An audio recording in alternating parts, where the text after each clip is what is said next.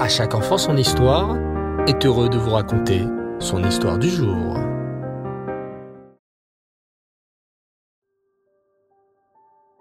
Bonsoir les enfants et j'espère que vous allez bien.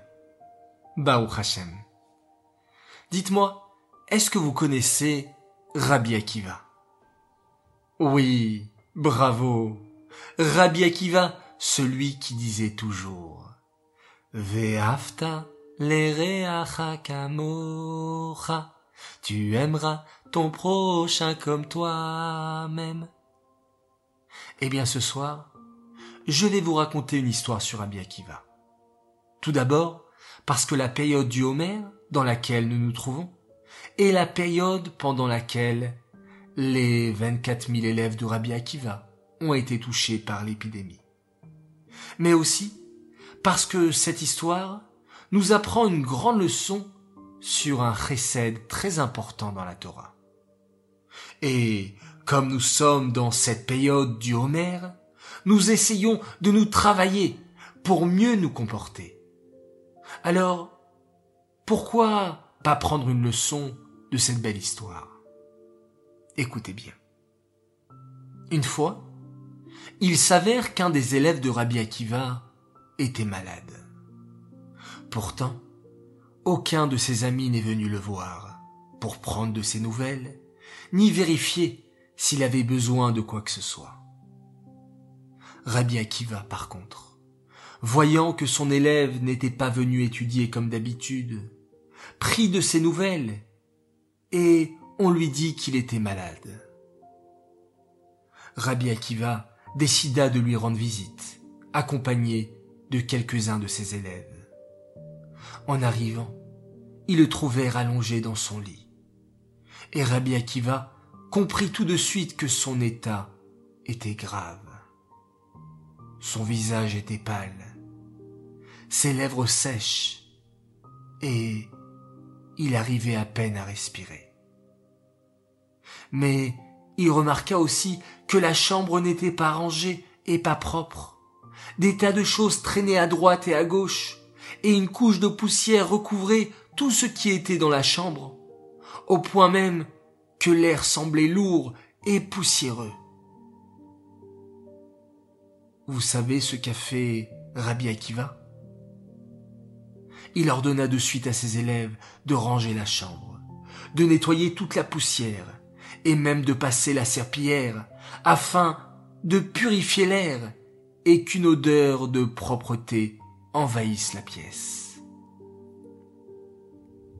À peine eurent-ils terminé que l'élève malade se sentit de suite mieux sa respiration s'améliora, et il put même réussir à dire quelques mots. Rabbi, dit-il d'une voix faible, vous m'avez fait revivre. Si vous n'étiez pas venu me rendre visite, qui sait si j'aurais survécu? Rabbi Akiva consola le malade avec de belles paroles, le rassura et lui souhaita une réfoua chez les mains, une prompte guérison. Puis, en sortant de chez lui, il appela tous ses élèves et leur dit Celui qui rend visite à son ami malade lui sauve la vie. Si seulement vous étiez parti prendre des nouvelles de votre ami, c'est sûr que vous auriez nettoyé la chambre, ouvert la fenêtre, amené à manger et fait tout ce qu'il aurait eu besoin. S'il vous plaît, mes chers élèves, n'oubliez plus jamais l'importance et l'immense mitzvah qu'est celle de rendre visite aux malades. Les enfants, j'espère que vous vous rappellerez de cette belle histoire qui nous montre à quel point la visite au malade est si importante. Un malade se sent déjà mieux lorsqu'il a de la visite, qu'on s'occupe de lui, et qu'on lui montre qu'on l'aime, et qu'on est pressé qu'il aille mieux. Alors, je compte sur vous. Lorsque vous voyez que votre copain de classe n'est pas venu à l'école, Prenez de ses nouvelles, et s'il est malade, n'hésitez pas à lui souhaiter réfoua chez les mains, à lui faire des petits dessins, ou lui apporter des petites attentions, qui lui feront certainement plaisir et lui donneront la force de guérir plus vite.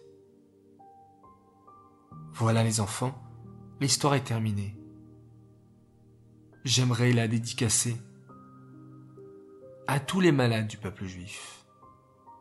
Refoua chez les les chol cholé à Israël. Cette histoire est dédiée les Nishmat, Moshe Abourmad ben Shomo et Nina Haddad bat Miriam, Shalom.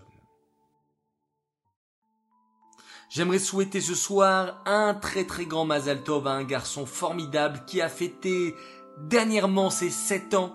Mazal Tov à toi, notre très cher Dovber Loubeki. Nous te souhaitons un très grand Mazal Tov pour tes sept ans, que tu donnes beaucoup de nachat à tes parents, Morim et au Rabbi. Message de la part de toute ta famille qui t'aime très très fort. Voilà les enfants, très content d'avoir partagé avec vous cette nouvelle histoire. Je vous dis Laila Tov, bonne nuit et nous allons une nouvelle fois compter. Oui, puisqu'hier soir et aujourd'hui, nous sommes le trentième jour du Homer.